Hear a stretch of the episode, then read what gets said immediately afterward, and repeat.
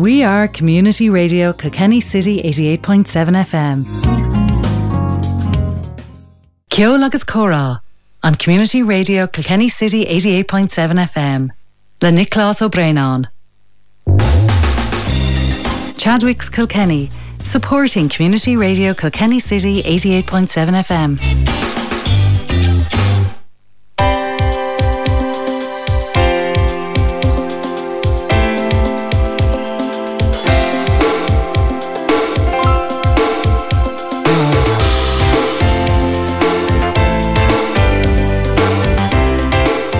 Ja fáiltar ó bhíige é stóí go ceol agus chorá ar an sahardan seo, Is féidir éiste leis an seár ar an uh, lún ar an néadlog freisin. Well tas nóid ar maidin le mí hála Germide, agus an maidin ar maidin beic mí hála chor fé héal peg séirs. Rug a pegí nún cuioine chunta gurí in optégus sa seachta trí agus ceaptar gur scéí úntaí peg. Well le dé ní scríb Angela Kyo ó chu chunig leabhar sé an tanmar náhar ná the winter dress. Cas Rose gonador agus um, mónach an brathair John ar a chéile i trí da a hocht. Léiríonn an lair go raibh séal crua ag gach duine ag an nám sin Tá Angela údar an lair ling ar maidin agus beic si ag caiint si coolra an lair. Well dó a bhí mé ag léh na papéirí an danach sechatte, thug mé fédére chu sios mar geall ar Killian Folly Walsh Díladóir agus irscolí manút an SUCD agus freisin ó chu chunig. Bhí cilín ará go bhfuil seantáin go bhfuil sé ar an go bhfuil sé ar a inte aige dul as immercha. Ba cilíonn ag in sin dúin cadatá a chuige. Bhí más bí ómagring bébi a géisteach le díine, a bhí láthir nuair a dúna an méféir ban. Well, you're very welcome to. Another day's broadcasting on Community Radio Kilkenny City and the Ceol agus Comhrá. Mihalo Jimida will start this morning's programme talking to us about Peg Sayre, the Irish author, and Shanachie, born in Dunquin in County Kerry in 1873, described as one of the greatest women storytellers of all times. The Winter Dress is the story of Rose, a wild Irish dressmaker, and brother John, an agnostic monk and scribe. Their paths cross at the end of a winter's day in 1348. The book is also an historic account of the difficulties of life in Ireland at the time. The author of the book is Angela Keogh of Kilkenny, and Angela joins me this morning to chat about her book. Well, last Sunday in the Sunday Times, a 26-year-old Kilkenny man, a law graduate of Maynooth and UCD, wrote, For the first time in my life, I'm seriously considering emigrating. I think my re- I'm representative of my generation, and a lot of the youth of Ireland want out of here. Those are the words of Killian Foley Walsh, who joins me this morning to chat about why he wants out of this country. Well, time permits, we'll get some more interviews from the uh, Mayfair Ballroom uh, that I have as well. Well, Boss Mean Lattis Fader Fogra Kurkulm er niver 086 353 7782. That's our text line. Always glad to hear from you. But wake us to Tony and Nirdani Samari Chadwick's done a reek done Clara Shaw. We do appreciate the support of Tony as a team in Chadwick's Dockers for Breakers Steve Shallock Dash done Talkie done Stashu and Show. As ever, we do very much appreciate your support. Well, Erin Gedol she's Erin Clara Majim Tana Fogri Boss done law and you going. Community Radio Kilkenny City has been informed of the following bereavements. The death has taken place of Breda Roach, Nee Foran, Clarnwood, Freshford Road, Kilkenny, and late of Drummond, Fossa, Killarney, County Kerry. She died on Friday, November the 6th, peacefully at her home, in the loving care of her family. Beloved wife of Morris, and much loved mother of David, Karen, and John. She will be sadly missed by her loving family, sister Carmel, and brothers Dominic and Derry, extended family and friends. A private requiem mass for Breda's family will be celebrated on Saturday, November 7th at 12 noon in the Prince of Peace Church, Fossa, Killarney, followed by interment in the Old Cemetery, Aghadoe. Family flowers only, please. Breda's Requiem Mass will be live streamed at www.churchmedia.tv. The death has taken place of Ellen Eileen Reedy, Neil Lawler, College Gardens, Kilkenny. She died on Friday, the 6th of November, peacefully at home in the tender care of her family. Beloved wife of the late James and much loved mother of Finbar and Gar. Sadly missed by her loving sons, sister Peg, daughter in law Angela, granddaughters Jane and Karen, and their husbands Paul and David, great grandsons Shay and Dylan, sister in law Angela, nephews, nieces, extended family, neighbours, and friends. In accordance with current government HSE guidelines and in the interest of public health, a private family funeral will take place for Ellen, with Requiem Mass celebrated on Sunday afternoon, November the 8th, at 2 pm in St Joseph's Church, Foulkstown, followed by burial in the adjoining cemetery. The death has taken place of Anne Annie Askew, Nee Nolan, Oaklawn, Paulstown, County Kilkenny, and late of Ballyvalden, Castlewarren, and Windermere, UK. She died on Friday, the 6th of November, at St Luke's Hospital, Kilkenny. Beloved wife of the late Norman. Sadly missed by her sister in law, May Nolan, nephews, nieces, grandnephews, and grandnieces, cousins, relatives, and friends. A private family funeral will take place for Annie, with Requiem Mass celebrated on Sunday morning, November the 8th, at 11.30am in the Church of the Assumption, Paulstown, followed by interment in the Holy Family Cemetery, Paulstown. Er yeiste, go raibh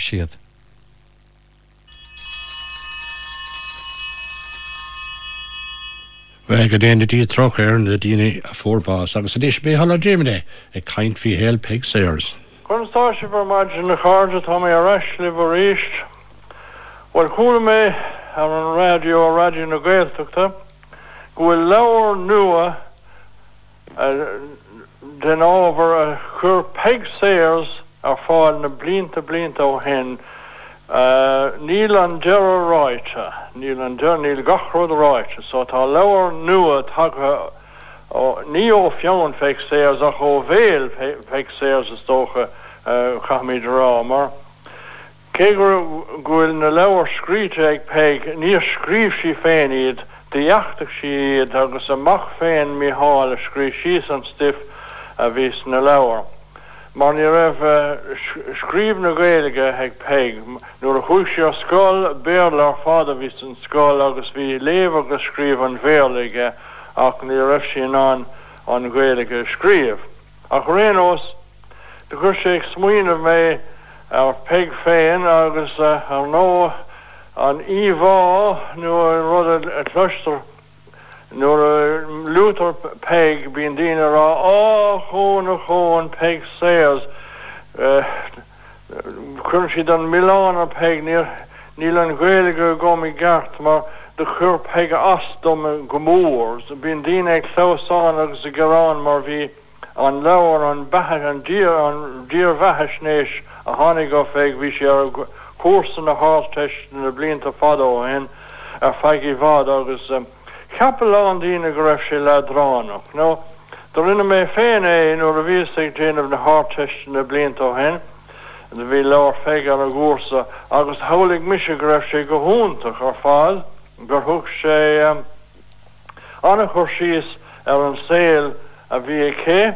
agus ar an star ó síílte so ag de an 8ú híistéag agus an sil san i lán an nuair a bhí sin ar a fósí seachar an lascéad mór.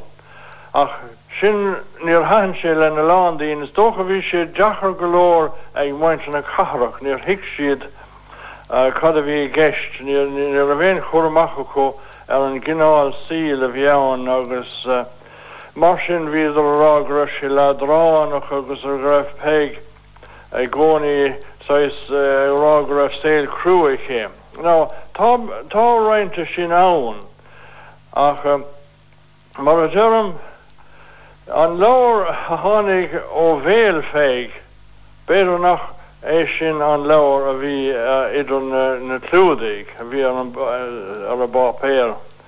Mar Dinnech is soge kinserucht er an lewer an bun lewer, maar nu a veder kon é a bheit haar chosen haar techte. Uh, Bunnach amach das a lá rudi uh, ná be choúnach beidir go me a churug náire ar van ná riad agus nach nach chat de fátí skolle bheith.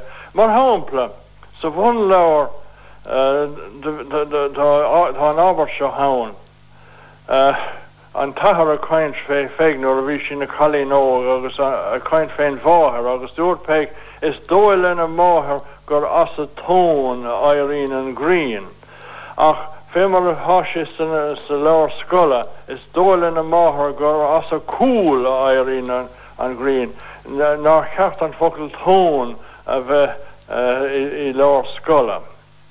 A go rénos beganín fé féigi féin, Bhain si tlúgus cáil amach mar scrín óir, scrín óirí an Iláin Tomás ó cruhan an cé duine sin peig séas agus an sin bhuiile seo súlaháin leis lena leir fithe blian a fáas. Mar a dúm rugach peig ní rugach ar an ar an rascédaí, rugachaí i meile bhí cáire trasna an cóin ón lascéad agus rugachaí sa rion 8 seachtó trí. Agus bhí séil brnach a ché agus ag go maintar mar hí tríhuiine déag sa chláhan. agus chuilech néanúir díomhtán ina bbáistí agus hí bergrathraché a bhí fásta suasúas agus drifúr amháin, hí son suas le fihe blien is hartar beder opjuk nedigus fihe fir heen etc nu a rugus peig vis ha vi peig eg de ar faad agus um, well ni voor si baas agus vi sin a pat moor sa flawen mar sin. Ach agus an sin tá chu si a ché um, nu a hosta si dul chun a skolle tá sin simúil or machchas amach agus an cinál sé a bhí ché agus an bhán tíocht agus na scéal a bhí bhí sé gé géiste leis na scéal a costinine. Ach hálaród an sin nó a bhí nó a bhí peigbéidir a 16 nó hocht de fós an drathir uh, behinne seán agus tháinig ben nuaisteach sa teach. Agus ní rah an bhean sin cáite benam dé, ní rah an bhean sin róháasta grif an drifór óg seo fós sa teach agus bhíoh si gorán agus an sin a bhí peige tríide ag fórach postide é seo dach sa dagen. muintre choréin corns agus an fá sin sa dagen i gcóí an tatáan agus siúpa agus fé fellm go. A chach sí ce blian an sin agus bhí si sásta golóir an sin. Uh, agus an sin hí sé réinting ché dul Amerika, hí cho lei me goí Amerika agus de geir siise go gurach sé an costas chóhé, agus an sin ach de hepper sin, níor hánig an taige agus an sin hí peig fós taach agus rinne an drathir seán rinne sé clónaste sé sin go bóach si petsó gohíín an an rascéad nó. an tréh so síaltaide an sé so síalta bhí si ag imacht ón bhórthaí is teachchaí an taláin agus níor bhahan tlána sé sin mar hí bhfuil hí sé ar an mórthair bhí sé réós hí an talamh fut. Agus ní bhíh fáin ar chalíní póisteach san i láin mar hí séil i bhd níos cruú agus hí níos ar gúlta ná mar a bhídíist ar an mórhéir ach rénos de fósí agus ar a fósí isteach hí drefóracha chéile, hí trúr drefóracha chéile agus is dó an drethá chéile fósta teach. ach deir go brele hí agus de chaí chu go blion ar an Ián ar an rastgéad agus de hoog sé saoan a go ríis ví hí triblódí ché de chaile cehar dá saoan agus an sin nuair a dá do suasús ní a feic le fáilte có. ar an Ián agus uh, sna fihedí uh, de chuig siad go léir go Amerika. a hánig farháin an bócha le bóig go hánig sé bhile mar nu a chuig siise sena amach hí an depression in Amerika agus dil sé aráis agus dan pe agus é féin ina ggóí sa tach go dí go raibh elméigens na dahadí hí trú agus cáil á féic féóm seo mar bhí na leabhar scríidirché agus agus fór si dúis fór si dúis as na leabhar. Agus is tó go bhór si pinganí breise as díal na leabhar a chu réás de chuig si féin agus amach aráis ar an mórhéas na dahadaí agus an sin nuair a bhí si ag gaiir níos éiste a chail si roiach na súl agus féhearh de chaí na blianta dearnach go dá saoil san na ospedéil i sa dagen. A chorénos mar a dúirt mé hánig an leir peig amach a néidirh trocha sé agus uh, an sin hánig leir eile óhí machnamh sena bhná donúpla eh, blion na dhéag sin. Agus eh, an sin eh, de scríb an amach míá an maiid fila filabeh maiich de srí sé leir marjólar féig in éidir seachtó peghúór an i láin. Agus tá difréchttí bheoga idir sna leir difriúla fé héal féig. Ach bhíoh annach chu daine na sláí mór a techt chu goíon talán chun an scéalta béidir agus uh, a bhile óhí agus tá na céte de cemílte lechanach den bhallcháin sin hús i gomisisiúna bhélidir sé Belfield im lá líam. Agus béidir déimlín ó hinna mar sin pádra go héile an scoláir de chur sé leirach leirthe le cách. Stamplíidir na scéalte bélidir a bhí ché agus tá an leir sin a gom, Tá gá luúhiisce den tafad mar war peig voor si bas an éidir chu go hocht ach hí an chorasáin chun tafad a dhéanamh nu hí recording a dhéanamh hí anna chud dá chud kainte agus na scéalte hí si dá tafad a gartí í agus é comisiún an bhélidirsa agus de chur ó héala an dá dá dlúis goach den stif sin. agus tá sé tá sé simúil bhfuil a goch bhfuil si féin a gin sin na scéalta agus éisi lena go. agus an leir nua ó réon os níl jeráite. An rud céanatá gceiste hiile bhélidirsa. ná níl sé gom ach tá mé ag trú le nuair a thucha gan nolig ghfuil dína áir hán a thugann a thugann brontanas dom am go chéile hartar an nolig agus tásúla gom go méid sé sa stocha gom margin lé nolig nuair a húsóig mé agus bhana mé anna haine was. Mar mar a dém tá anna vesta gom ar féig níor léítarí mar bhean anna anna díganta ná bhí sé bhí sé anna chuid an relegúna ché agus bhí padracha chéos go henrad mar sin. ach go ná bhena agus bhí sé an me lachtíí a chur a chuoin na freisin agus bhí hí chuint tíúil nó ertaí mar a dearfá, hí chuint tíúlaché cosúla héin bhean eile. ach mar a dém nuair a chóir fórsí bás ní rahah an téanhach an éing, Tá chud dá slucht fós Amerika ach is ní dólan bhfuil éon bhfuil an teanga ag ggéan duna díomh sanna níis. ach sin peig beidir go dúcha mé aráis chuí a ríis agus mátá seansa goibh leir féige léomh, Tá sé léise gomsa sa Galmáis, bhí mé gérig tá sé eistra, agus tá sé eistra go béle ag Brian McMahon, agus de de bio é sinna léh mar is is eistraáin ar an bun leir é sin agus níl níl kinseach réantéir. So fá go míid peig mar sin go dtí an chéad seachtain eile. Héad bheith sin mí hall ddíime kaint fi héal peig sé fannig ling be mit tar reéis na fógri se. We are Community Radio Kilkenny City 88.7 FM. Ceol agus chorá an Community Radio Kilkenny City 88.7 FM. Le Nicholas O'Brien. Fátar an ascadí ceol agus córa, Well de scríb um, an úidir Angela Keogh an leir the winter dress. Well carrós a gúnadór agus um, mónach an bhráthir John chéile i trídéag sa dahad a hocht. Well le rion an leir go raibh saoil cruúa gachtainine ag an an sin. Well tá bhí mé kaint léitre an úidir Angela tríd an seachtain mai óir an leir. The Winter Dress is a story of Rose, a wild Irish dressmaker, and brother John, an agnostic monk and scribe. Their paths cross the end of winter day in 1348.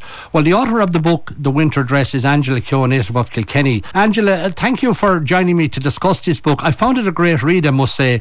Now, it wasn't necessarily be a book that I'd readily have picked up in a bookshop, but having read it, it really educated me on life in Ireland during the 14th century. Tell me, Angela, and we'll talk a bit about yourself later on. Where did you get the motivation for the book? Uh, thanks for having me on, Nickey, and I'm delighted to hear you enjoy this. So the idea came in, from a few directions. I got a history lecture in Castledermot, and John McKenna came in character to the to the history lecture and gave a lecture as a victim of the Black Death. But he talked about life in the t- at the time in the town, and that was fascinating. And then I discovered Castledermot was once a French-speaking walled town. That was fascinating. And then I read the diary of John Clyn, who was describing Kilkenny, and he was writing at the time, and he wrote about the day that the Black Death arrived in Kilkenny, which was Christmas Day, 1348. And oh, and then the diary just ran out, but he also died at that time. But it was there were so many things that inspired me to really look at that period in history, and the more I looked at it, the more interesting it became because there were so many different cultures you mentioned John Klein, and John John Klein was was a Franciscan monk. So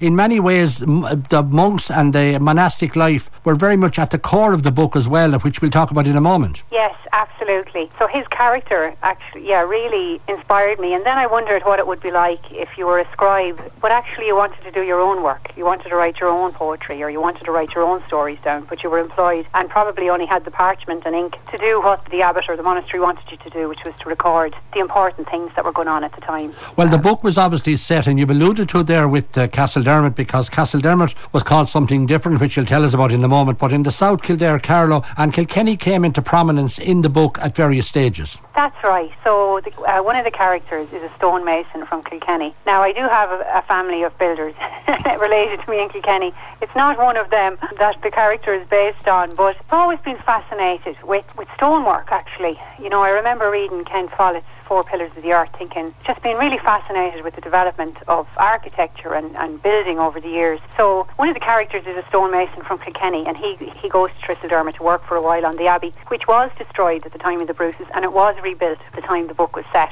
So Rose talks about that, about the rebuilding of the abbey. And how did you find the researching? I mean, you talked about uh, John McKenna came in, in, in period dress and all that, but in terms of getting access to the information about Ireland at the time and trying to de- de- depict that in the book as real as possible, how, how did you find that process? That's a really good question because some things were easier to find than others. It's great that places like Kilkenny have a really good archaeological society and they keep records of things. And like I said, John Clyn's manuscript is one of the only surviving accounts of the Black Death in Ireland at the time. So I had that. A lot of the documents from the Wild Irish didn't actually manage to make it through the burning of the four courts. A lot of stuff was destroyed then. So I looked to art, I looked to old stories. So I wondered what was the character of Rose? What would she have known about as she was growing up?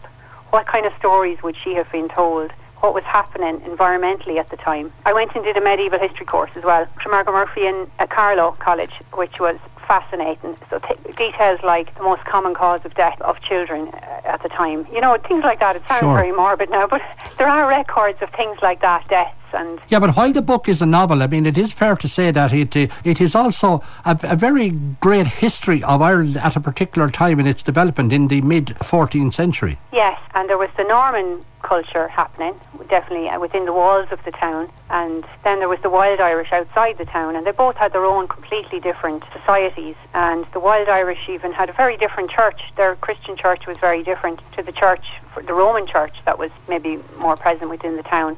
So there's a bit, there's that in the book, the kind of Celtic saints and that kind of thing, and then the more organised uh, Roman church and what the priests might have been, might have thought of the Wild Irish and, and the different rules they were trying to impose. And one one thing that was really interesting, I discovered, well, I thought it was interesting, that at the time they were trying to make a law that would say only a person, a person could only get married once, and only the first marriage was legal. And the Wild Irish didn't agree with this, and it took years and years for that to become normal. So there was a time where, where people had, they might have had a, a couple of husbands or wives simultaneously, not living together. They would leave them, but they, they they could leave their husband or wife and they could marry again, and all the children would be legitimate. Well, one of the prominent pe- uh, people in the book, we'll start with her, is Rose, uh, a lady who had many tragedies in her life. She had love, she had death, she had all sorts of things. Now, I know she ended up in Kilkenny at the end, and we'll, we maybe come to that. But tell us a little bit about Rose because there was a lot of different things going on in her life. Yes, Rose O'Byrne, one of the O'Byrne from outside Castledermot. Now, that's a very strong family name in that area, as are the O'Tooles and the Dempseys, who were also mentioned. They would have been, I looked up the maps at the time and different areas of different clans, and those names would have been common at the time. She was a dressmaker like her mother, and they worked away in their own clan. And she and her mother then moved to the town because they had been asked to make a dress for a, for a noble woman of the town, a Norman. And, and the Normans really loved the Irish designs, which of course I've often heard. You've often I've often heard that in school. The Normans became more Irish than the Irish themselves. They actually loved the designs, so they got plenty of work, which was brilliant for Rose. Came could she could get status and independence from. And that. of course, she could get an income. she could have an income, yes, and her mother. So they, they did well from their craft. But generally, women in that in the 14th century, even within the confines of the Norman establishment, and particularly outside it, women were very much treated poorly. They had a hard time, and, and worse in some families, say, than others. But there, there was a slave trade. It wasn't called slavery, but there were, you know, women would have been exchanged for different things. I read one account of a diary that one family had exchanged their baby, their baby girl, um, in exchange for food during a, during a famine, and and that was she would have been called a cumal, C-U-M-A-L, an Irish word, and would have gone on and been reared and worked in the household that she had been brought into. You know, kind of owned by somebody. So there is a bit of that in the book that that that was what went on. Women had a hard time. There seems to be there's a myth that in the in the wild Irish they would have had an easier time than they had in the towns, but actually they, they had a hard. They were a possession really wherever they went. But they did have a slightly freer time outside the town, probably. You mentioned the Wild Irish a couple of times. I was going to bring it up. As good a time now as any. Talk to me about the Wild Irish because their carry on outside the main fortress area was, was rough to say the least. It was. So they lived within their family groups, and uh, there's been lots of different trials to try and make make similar dwellings to what they would have lived in. But of course, all of every you know a lot of a lot of that went back into the earth, and it's hard to say exactly what the houses were like or what their dwellings were like. But they were probably made of wood, and they lived in their clan, and they would have been associated with other clans.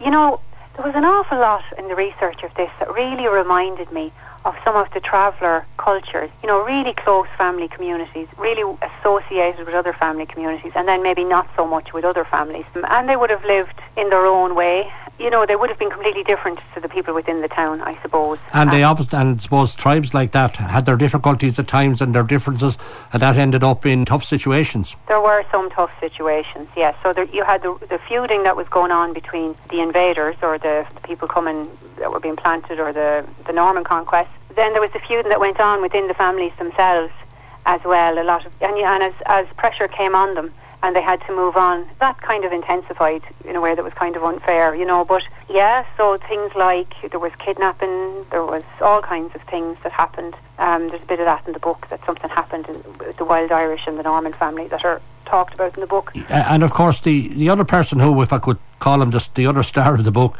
is Brother John. Tell us about Brother John because again, he had a fascinating life within the, the monastery life there, the fortress, and then he obviously spent time outside Ireland. He did. Brother John went off to the monastery when he was quite young. He had had a tragedy in his own house and he had difficulty with his hearing and his speech at one point and his, his mother taught him to, to write using the rushes and the different shapes and then a visiting monk met him and brought him on with them to the monastery and you know, he went in and he lived in the monastery and became a scribe, learned how to become a scribe. And he talks about one scene, the Book of Kildare, which doesn't, well, it did exist, but nobody has ever seen it. And I, I just liked that, but that he had actually seen it. And he struggled with his faith. But you know, when I was when I was studying medieval history, they talked about that period of time and that you can't talk about the culture without talking about the church. Two things were the same. So whether they were the wild Irish or the people inside the walls, religion was very, very important to them. It was part and parcel of life. So um, going off to live in the monastery wasn't an unusual thing, and there were lots of other boys there too. And of course, it was understood at that stage that people in the monastery were there also there very much to help their community and help people who were in, in difficult circumstances, maybe were, were hungry or whatever it might have been. Absolutely. So the leper hospital that's mentioned in the book is still there, St John's Hospital. You can still you can see it. It's in somebody's back garden now in Castledermot, but you can see it at the outside of the town. And that was the leper hospital, and there were there's a few of them around Ireland, and they w- were used when people were sick. That's where they went. And maybe if a wealthy person was coming to the end of their lives, they'd spend it in the monastery too. Um, so they did serve their communities, absolutely. They were part and parcel of it, festivals and feast days, and it's where people went when they, they needed all kinds of things. Yeah, and I know where Brother John as well, he's, he left Tristeldermot, as it was called, Castle Castledermot, and he, then he, he went overseas for some time, and that was difficult for, for him for a period as well. I suppose it was, he was, maybe he was frustrated in, uh, in Ireland, but he had his difficulties overseas too. Yes, so he decided to walk in the footsteps of Jesus, as he says, and go on a pilgrimage to the, to the Far East to go to Jerusalem. And he, he, I won't spoil it, but that's that's what he wants to do. And pilgrimage was very much part of life at the time. So if somebody had a holy well, or if there was somebody a relic of something in a church, know, that was a very big bonus because people would come on pilgrimage um, to that place, and there was plenty of of money to be made out of the business of pilgrimage. You know, it was like the, it was really just like the tourist trade. So much of what it was like is like uh, just a different version of what we have now. It's not that different. Even even the trade routes, if you look at them on a map, sometimes you think you're looking at the trade routes of Amazon. Of course. Uh, and actually, you could get everything. You could get olives in Kilkenny at the time. Can you imagine that? You could get olives in the market of Kilkenny. I'd say you couldn't get them in the 50s in Ireland, but you could get them in the 1300s. Yeah. Was Rose's skill as a dressmaker, was that typical in Ireland in those days, maybe, that there people in areas were very skillful at, at particular areas like dressmaking or other things? Absolutely. People were so resourceful because there was only themselves. So they had to build their own houses, they had to make their own clothes, make their own shoes, and I've seen some shoes off the time as well. From so there was huge employment, like the tanners, and people were kind of born into a trade which they learned from their families. Of course, uh, the book, the book obviously is, contains a lot bit about the whole the Black Death and its impact in Ireland. In uh, it came to Ireland in 1348, and it hit Kilkenny, as you quite rightly said, Christmas of that year.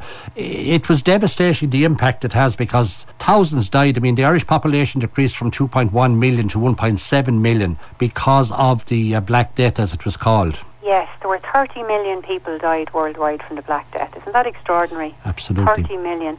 And you're right, absolutely. The, there was a huge decrease in population and it changed the labour force afterwards forever. You know, so so labour was cheap before the Black Death and afterwards labourers were able to kind of demand rights and ask for more, you know, a decent wage and that kind of thing. So it changed, it changed society completely.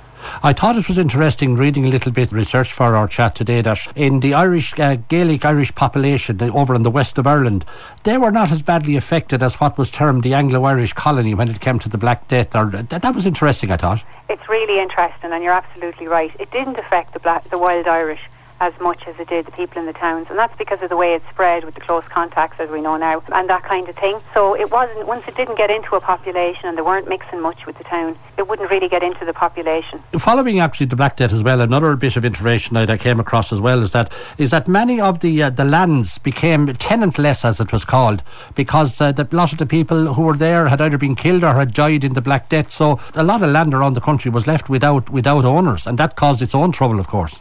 That's right. And you know something else?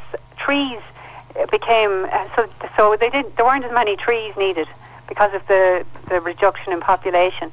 So like at that time there was a huge amount of trees allowed to grow maybe that wouldn't have been allowed in previous years. So if you're looking at the environmental history, that was one thing that happened. Trees began to populate those places that were left. You're not suggesting that the Black Death is a help. It will help the whole uh, eco climate no. we need now, or anti oh, I'm not.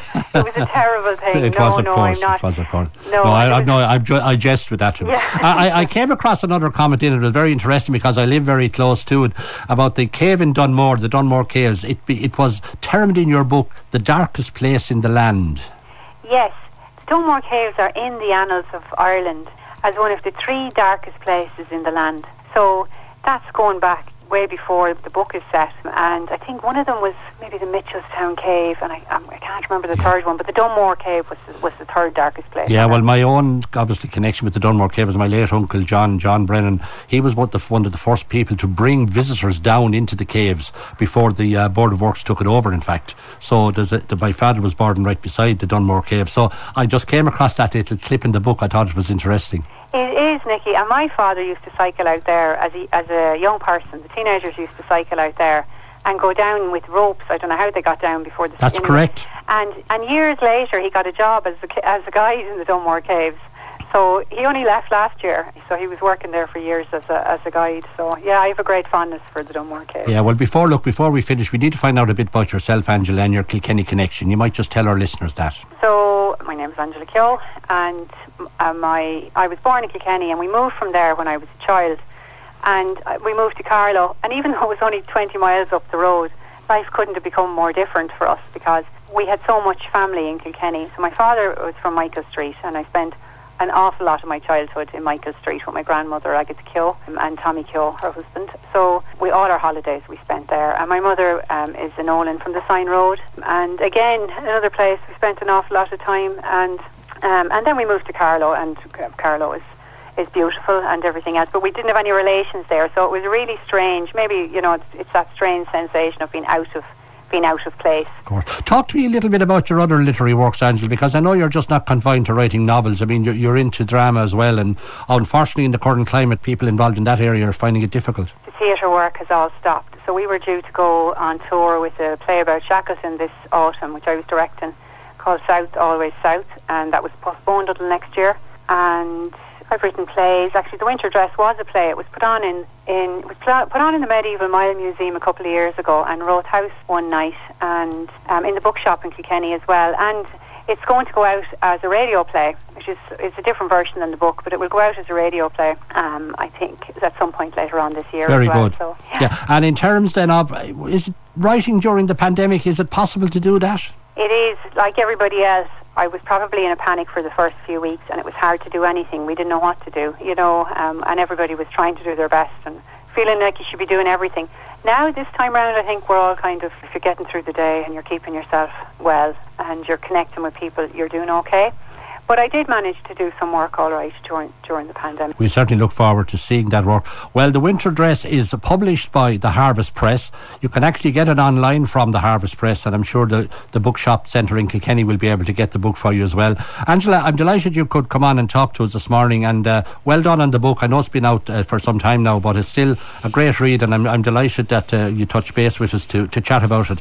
And of course, we'll we no doubt we'll have you on again chatting about what comes next from yourself and maybe from the Harvest Press. So delighted to talk to you. Thanks Amelia million, Nickey. Thanks for having me on. Very grateful. Thank you. Yeah, de bheith sin another Angela Keogh a bhí caiin come to in seachtain den láir scríb si the winter's dress. Fána giling bhe mit rest rest of fogri seo. We are Community Radio Kilkenny City 88.7 FM.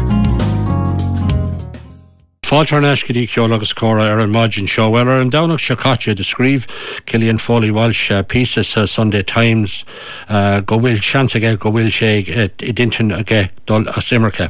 Well Killian Walsh wrote a piece Kilkenny man will be talking to him in a moment now that he was uh, thinking of emigrating out of the country uh, because of all that's happening in the pandemic. Now I've had Killian on before, he's a former president of Young Fine Gael, so thought we'd get him on to see uh, is his view, get his views um, and hear if he see if he's uh, indicative of what other young people are saying out there. Killian, good morning to you and thanks for joining us.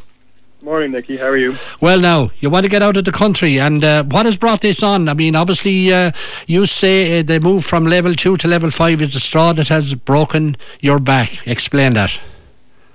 Yeah, so Nickey, I suppose like everybody back at the start of this pandemic, we all sort of pulled on the green jersey to use that metaphor, and um, we're happy enough to, to do what we had to do to try and get everything under control. Um, but I think as time has gone on, and with these lockdowns carrying on, with the World Health Organization saying that they should really be the absolute last resort to bring things under control, what we're seeing is what I feel anyway to be the the sowing of salt into Ireland. You know, um, it's it's being ravaged by these lockdowns. We see week on week there's more and more people having to apply to PUP. PUP, it's the the pandemic unemployment payments, I should say, PUP. Uh, the PUP was only ever supposed to be a temporary thing for people. It was supposed to be there while your job was shut down, I suppose, uh, so that you could then uh, go back to your job afterwards and you wouldn't be be so badly off in the meantime. What we're seeing increasingly, and, and from my perspective anyway, uh, is that the PUP has become a new sort of uh, uh, an almost a permanent welfare thing for people because there are no jobs to go back to. And you so, feel you feel it should be reduced? It should be what eliminated? No, certainly not. No, no, no, no, absolutely not. I think that while it's there, it's, it's an excellent uh, facility and it's actually a great measure that the government introduced. But I'm using it as a metaphor to say that basically it was supposed to be there for people to then go back to their jobs uh, that were just shut down. But what I'm seeing certainly amongst my friends and my age is that jobs weren't shut down, jobs were just destroyed uh, there's no jobs to go back to. And if that's the case, and if, if that's a government policy, as it seems, um, as a result of these lockdowns, which is government policy, then why would we stay? You know? But but the government policy is, is effectively being dictated by NPHET. Surely, uh, if you were sitting in in, in Micheál Martin seat and Leo Varadkar earlier, you, would have to take the advice of the uh, follow the science, as the word goes. Yeah, well, I suppose. Now, I saw a very good uh, comparison being made again early on at the start of this. It was a dentist actually said it on um, said it on Twitter. Uh, a friend of mine uh, who said that if if your dentist had your had their way, you'd be washing your teeth twelve times a day. You'd never do anything other than wash your teeth, uh, floss, all that sort of stuff. But unfortunately, life intervenes, and not everybody is in a position to be able to do exactly what their dentist wants them to do because they've got other considerations to take into account. Uh, in this scenario, I think that NPHET has a very specific uh, remit uh, when it comes to public health. It's their job to crush this virus no matter what, and that's excellent. But the government is there and elected by the people to take other things into account, like the economy, like mental health, like other health services, and they just don't seem to be getting a fair hearing in this. Um, so uh, I think that there are other kinds of science that need to be followed as well, not just the public health ones. And it, okay, you talk about the whole issue of mental health. Now, that's been very much in the forefront, it must be said. And uh, you've some information from uh, your work and information from Jigsaw do you feel that young people are, and I know we're dealing with young people in the context of yourself, and it could apply to anyone, yeah. is, is mental health challenges becoming a big issue for young people during this time? Absolutely, Nickey. I mean, the catastrophization that we see in the news every single day is desperate. Um, I mean, I've, I've been joking with my friends over the last few days with everything that's going on over in America with the election and everything else isn't it nice to not actually be paying so much attention to COVID these days? I don't know what the cases were yesterday, the day before. I think it was about 500 or something. But there was a time when I was getting notifications day in, day out. Uh, so many hundred infected, so many dead, uh, all this sort of stuff. So I think that this is very much weighing on young people's mental health in tandem with all the other issues going on in the world. We've got climate change, we've got Brexit, we've got uh, American politics and everything else. And I think it's overwhelming for a lot of people. Now, in terms of, um, do you feel that younger people are maybe being more discommoded than older people? I mean, there's there's been a lot said about older people in nursing homes and the fact that their families can't go in to see them. I mean, surely you must see that older people are the are the cohort of our community that are most suffering in this pandemic. Absolutely, no. Well, I mean, I, I draw a distinction, I suppose, between older people and the decision making generation. So, people in nursing homes are absolutely being crucified by this as well. Uh, there's no two ways about that. And I think that the people in nursing homes and sort of um, younger generations as well have a lot in common that way. Um, but it's that in between, that, that decision making generation, I think, um, that aren't uh, necessarily um, suffering to the same extent. Not that they should. Uh, you wouldn't begrudge them, as I say in the article. They've lived their lives um, to the fullest and everything else, and uh, they've had opportunities and everything else, and they're now nice and ensconced with families and things. Uh, but certainly for my age group and, as you mentioned, older generations, we're separated in a lot of cases from our loved ones and our families by all this. We can't go to them. Um, we can't even go and buy socks and that sort of stuff uh, because we're not allowed going to the, the, you know the guards are keeping us from going to Carlow and all that sort of stuff as well. I suspect so, the junior min- or the minister that made that comment will probably uh, that'll be remembered for long. That'll be akin to uh, Joe Jacob talking about the iodine tablets many years ago. But yeah. the, the, experiences of New Zealand, where Jacinda Ardern effectively locked down the country, it's an island nation like ourselves, albeit I suppose we have the Northern Ireland England connection, which which yeah. kind of makes it a bit more difficult for us, and Australia. It's their lockdowns for a period have been hugely instrumental in uh, in halting the spread of the virus. So lockdowns work, and I think the recent statistics coming out last night show that the current lockdown is actually bringing the, the right results. So it is the right policy, is it not? Well, I think that Ireland, in comparison, uh, comparing Ireland, I should say, to Australia, comparing Ireland to New Zealand, is comparing apples and oranges. To be honest, I mean, as you mentioned, yeah, there are differences in terms of political geography. We have a land border, and neither Australia nor New Zealand do, so it's a lot more difficult for us to go to their level of lockdown. I don't think we have gone to their level of lockdown, to be honest. I mean, when you see videos from Australia emerging of riot police raiding uh, food uh, markets and everything else, uh, arresting people en masse uh, and uh, breaking things up that way. Uh, in fairness to the government and to the Gardaí, we haven't taken quite an authoritarian or quite as authoritarian a stance as that. Um, but also, you have to remember that Australia or New Zealand, I should say, has 2,000 miles of clear blue water between it and the nearest significant landmass in Australia. You know, uh, so it's an awful lot more. Um, uh, it's, it's an awful lot more, uh, easier for them to to go to that sort of lockdown that they can really bring cases down to one or zero a day. Um, but what's more as well is that we see that even that didn't completely eradicate things. We saw there recently in New Zealand, I think, that a shipping container brought a few cases with it. That's true, uh, yeah. People who, people who dealt with the shipping container caught it as well. So, I mean, you know, we also have to consider what the, the objective in all this is. So you say the cases are coming down, that's well and good. Um, but is, is reducing cases is a zero COVID strategy really the objective for us all in this and the, the immense societal cost that that brings? Um, I hope not, to be honest. Well, I think that's a that's that's a fair point you're making, and it brings me on to the next question because the Irish government, both the current government and the and the last government, had to, deal to work during the uh, the pandemic and that. How do you believe they have performed? And and I suppose the notion of it, while I think there's been good consensus among the political parties. I'm not so sure if the notion of a third lockdown was mentioned in the uh, early part of 2021 that it would get the same favourable reaction. Your view on that? Uh, well, I don't know to be honest what the reaction would be, Nickey. I mean, if we listen to the polls, uh, then, uh, like I said, a lot of people seem to, to want to be locked down and to have the doors nailed shut behind them. Um, I don't agree with that, uh, and I also question the veracity of the polls. To be honest, I know that that's kind of a sacrosanct thing to say these days, but uh, I mean, if if if the last week has shown us anything, especially with U.S. politics, is that polls aren't necessarily to be trusted. Um, as for the the political consensus and everything else. Um, I think that's been fraying a little bit recently, and I was very happy to see Leo Varadkar come out a couple of weeks ago as the leader of Fine Gael and say that um, you know he thinks that people need to be very, very circumspect when it comes to imposing lockdowns again. Whereas we have the sort of far left parties in the Dáil uh, again seem to want to nail doors shut behind people as they're locked in, whether it's Sinn Féin or People Before Profit or any of those. Um, I don't know what Fianna Fáil's position on it is, to be honest. I don't know what Micheál Martin thinks or doesn't think and all this. Okay, I would um, I would probably say that by and large, young people are, are fairly cushioned in the current world. You, you you did make the comment in the article, and I quote: "For my generation, it means welfare application, separation from family, delivering the takeaways, and hoping that this isn't going to be the norm for longer than we can bear, and we don't fall into the mental health service that will require desperate wait for months for help." Do you feel that young people, not so much even the pandemic, but young people are uh, have a tough time now because um, I, I could go back over the last uh, 50 years and talk about the challenges and difficulties that people had in the country. I mean, young people generally have challenges, no doubt about that.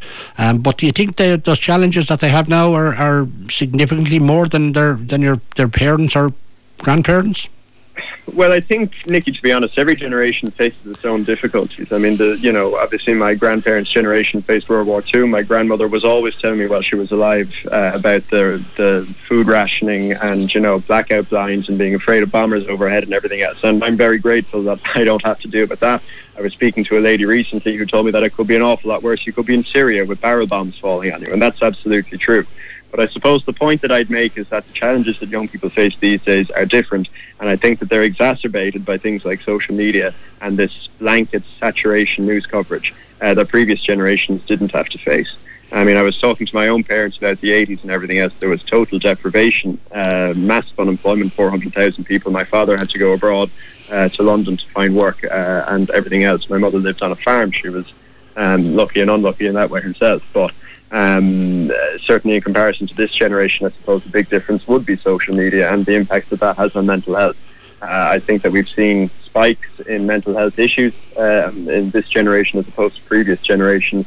Um, and um, for all the improvements in, in care and everything else, uh, the fact that the that the improvements need to be taken up more often, uh, I think by this generation speaks for itself. You know. When uh, you when we lift this lockdown at the beginning of December, I mean clearly the hope is that the pubs will be open, the restaurants will be open. Can we expect people to behave themselves? Because clearly, when the lockdown was lifted the first time, we can we all have images of the uh, scenes in some of the streets in Dublin where people were out drinking on the streets and having a good time. And I don't want to use the the, the, the term young people because I mean there was uh, there was older people involved there as well.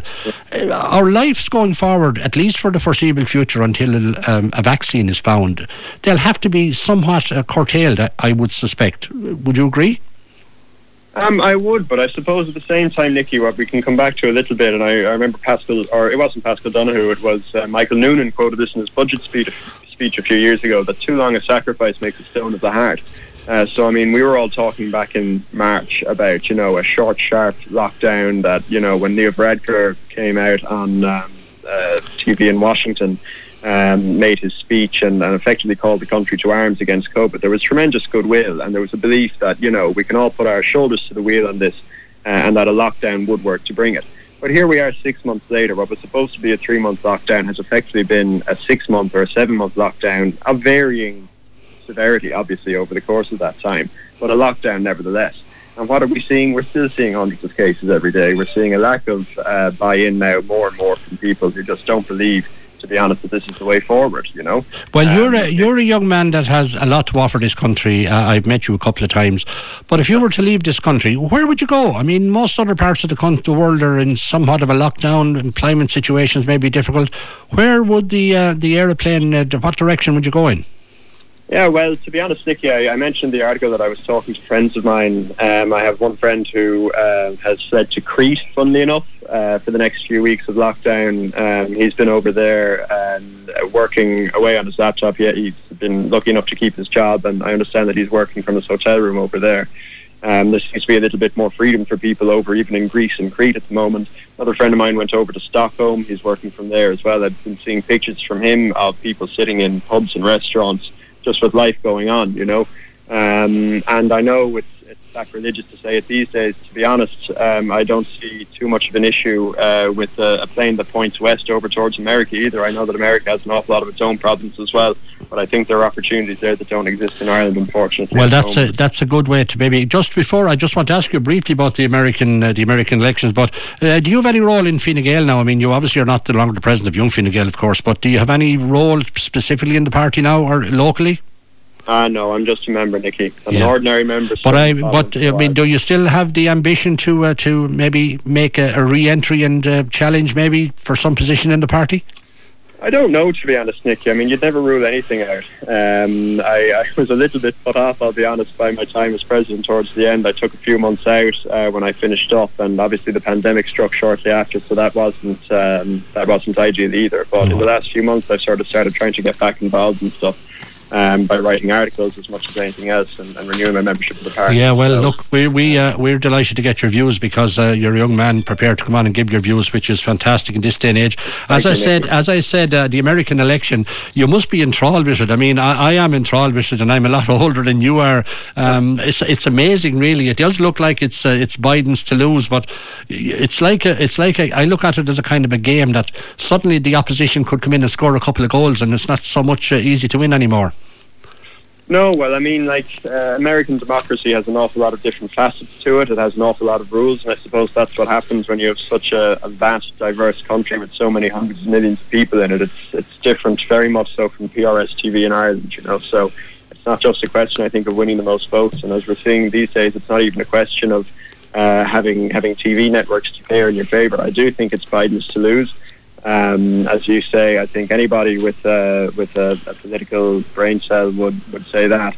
Um, but as I said, there are an awful lot of different facets and rules to it. So Trump is certainly making it clear that he wants this to go the legal route. Um, and I suppose we'd have to see what the what the League of Eagles say. It's a very that. it's a very fractured society in the US now. I mean, Biden, assuming he gets in, yeah. I mean he he he has to be try and wrap his arm around or his whole arms around the nation and see can he bring some sort of reconciliation because it's a it's a broken society. It is certainly, and I mean, I suppose when you see an election where the the presumptive winner in Joe Biden has gotten the most votes of any candidate ever, uh, and when you see the runner-up uh, or presumptive runner-up Donald Trump um, has the second most votes of any candidate ever, and I think there's about five million between or whatever it is, seventy or no, eight million I think actually, seventy-two versus sixty-four or something like that million. Um, I mean, it just goes to show the level of division that exists in that country. I don't envy whoever takes over and whoever has to unify it or try to. Um, I'm not necessarily sure that either of the candidates are particularly well equipped to to unify the country. Being honest, uh, they've both said um, uh, rough things about the other side in the past. Um, but I suppose we'd all wish whoever wins the very, very best because uh, America's prosperity is the world's prosperity. And um, if they're doing well, then it's a lot more likely that Ireland will do well. That's very true, and I suppose we do look on America as the, the great democracy, and I think it uh, it just needs to uh, to if I could use just an Irish term, get its act together very quickly. Exactly. Okay. Exactly. Well, crossed, Killian, it was great to get your views, and I'm sure we'll have you on again because you're a young man who's uh, very prepared to stand up and and uh, be, counted, as they say. So we do appreciate you taking the time. Good wishes with you. Hang around the old country for another while yet. It's uh, it's not going oh, it's not going too bad. All right. Thanks, Killian. Thank you. Slán, okay, okay. De de bheith sin uh, Killian Foley Walsh ag caiintlom. Well sin deire don chlár don Janú, Mo buchas de Samirí Chadwicks agus Steve se lochtéiste le agus na díine bhí an chlár uh, lums mar míhall ré de Angela Keogh agus Killian Foley Walsh. Fannig ling mag beh spiritual beh tak taréis nota le Heidi Good agus be um, conversations ar a hendegelog le Patracy beh sé kaint le Paddy Butler ó acha úr, a be gacréil an chlár seo ar lúnar in étlog as go dtíí an saharn choúin ó ceol agus córá. Slán agus bannacht.